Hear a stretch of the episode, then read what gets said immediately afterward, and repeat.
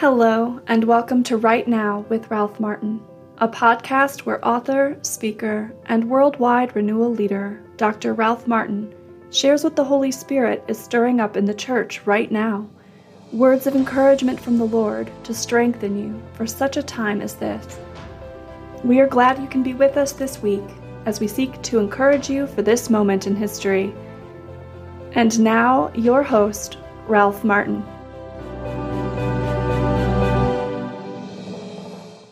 Hello, brothers and sisters. Uh, recently, I've heard some people say things like this: "I'm proud to be a Catholic," and I can I can agree with that. I I'm proud to be a Catholic too, in the sense that uh, I'm amazed that the Lord has put me in a church that I really believe has been founded by Christ and contains the fullness of the means of salvation in a way that no other church does. It's pretty amazing. I'm not ashamed of my faith at all. I'm really happy to defend it. I'm really happy to share it with others.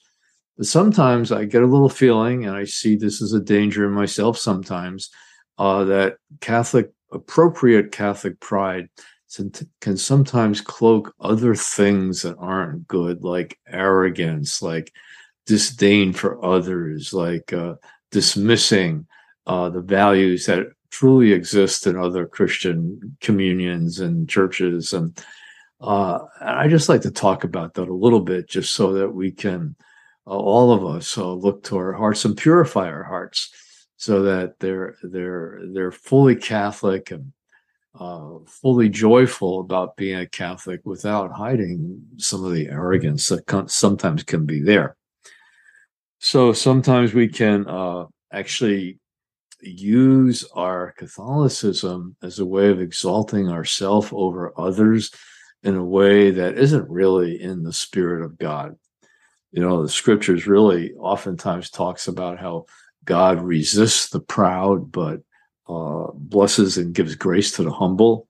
James chapter 4, verse 6 exactly says, God resists the, the proud, but gives grace to the humble. And First Peter chapter 5, verse 5 says something very similar.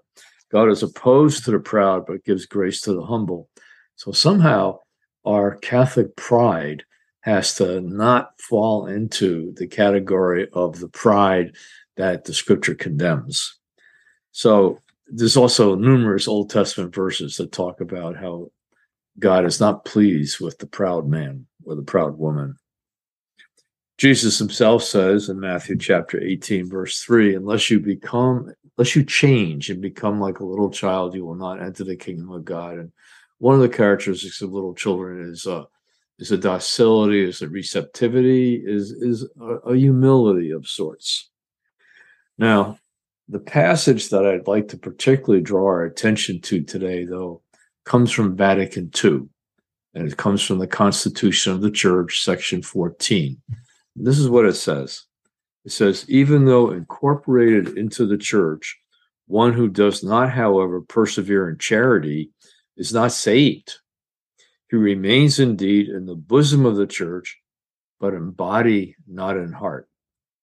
All children of the church should nevertheless remember that their exalted condition, and that's what we're proud about, our exalted condition results not from their own merits, but from the grace of Christ. If they fail to respond in thought, word, and deed to that grace, not only shall they not be saved, but they shall be the more severely judged. So, what the council is teaching here and is teaching on the basis of scripture is that it's possible to be a Catholic, but not be saved it's possible to even be proud about being a Catholic and not be saved. It's possible to even be going to Mass and not be saved. It's possible to uh, to be proud about being a Catholic, not be saved if we're not responding to the gift that being a Catholic is in thought, word, and deed.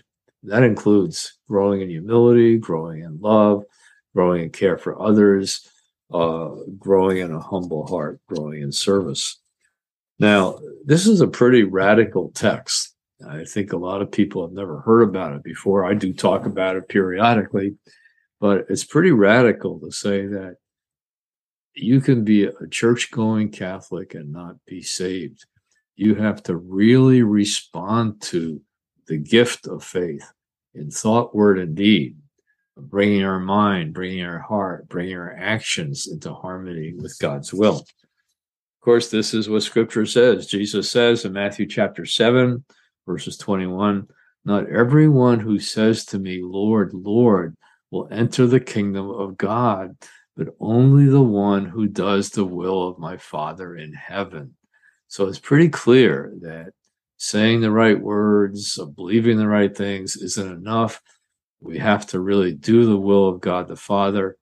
Uh, we really have to love. That's what it's really all about. There's also a very striking text in Jeremiah chapter 7, verses 1 to 11. It comes around in the liturgical reasons, readings from time to time. This is what it says This is the word that came to Jeremiah from the Lord. Stand at the gate of the Lord's house and there proclaim this message. So basically, stand in front of church. Hear the word of the Lord, all you people of Judah who came through these, who come through these gates to worship the Lord. This is what the Lord Almighty, the God of Israel, says Reform your ways and your actions, and I will let you live in this place. Do not trust in deceptive words and say, This is the temple of the Lord. This is the temple of the Lord. This is the temple of the Lord. Basically saying, Hey, we got the temple. We're the chosen people. Everything's cool. No, if you really change your ways and your actions and deal with each other justly, if you do not oppress the foreigner, the fatherless, or the widow, and do not shed innocent blood in this place, and if you do not follow other gods to your own harm, then I will let you live in this place, in the land I gave your ancestors forever and ever. But look, you're trusting in deceptive words that are worthless.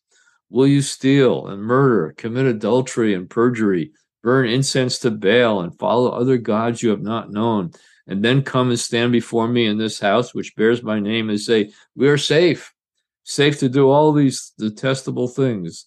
Has this has this house, which bears my name, become a den of robbers to you? But I have been watching, declares the Lord. Well, Jesus himself, of course, quotes this text when he cleanses the temple. He says, "This is a, this is supposed to be a house of prayer, but you've made it a den of thieves." And not just in the buying and selling, but all these other hypocritical lifestyles that sometimes go along with people who are proud of being the chosen people or proud of being a Catholic without really living it in thought, word, and deed.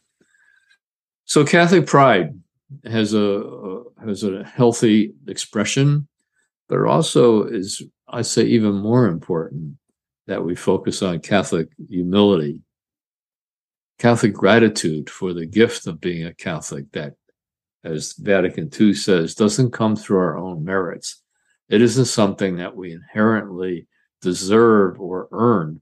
It's a pure gift of God, and we need to hold it in humility rather than in arrogance and proud, not use it as a way of exalting ourselves against others. So, Catholic gratitude, yes. Catholic humility, yes. Catholic love, yes. Catholic kindness, yes. Catholic holiness. I'm so grateful to be a Catholic, but I want to have my my primary heart attitude uh, towards being a Catholic is as gratitude and not arrogance. And I want to really make sure that I keep growing in humility and being able to recognize the good that is in other people, the good that's in other Christian uh, ecclesial bodies, uh, the good that's in, in, in other world religions, even. And even though we, we hold firmly to the truth that Christ is the only way to the Father, and that all people are to be called into union with Him in the Catholic Church. We should respect uh, and be humble in our personal relationships with others. And this applies within the Catholic Church too.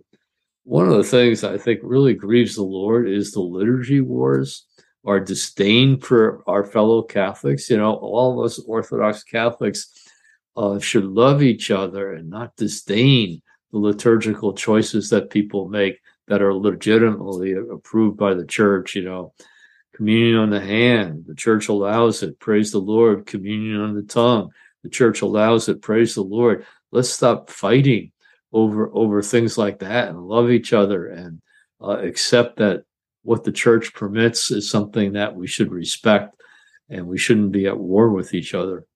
So uh, let's really focus on Catholic gratitude, Catholic humility, Catholic kindness, Catholic holiness, Catholic love. May the Lord help me and all of us to live this in the right way. Amen. This podcast is brought to you by Renewal Ministries, part of the Renewal Podcast Network. If you are enjoying this podcast, we invite you to help us spread the word by leaving us a rating or review, following or subscribing to this podcast, or sharing on social media. Until next time, this is Right Now with Ralph Martin.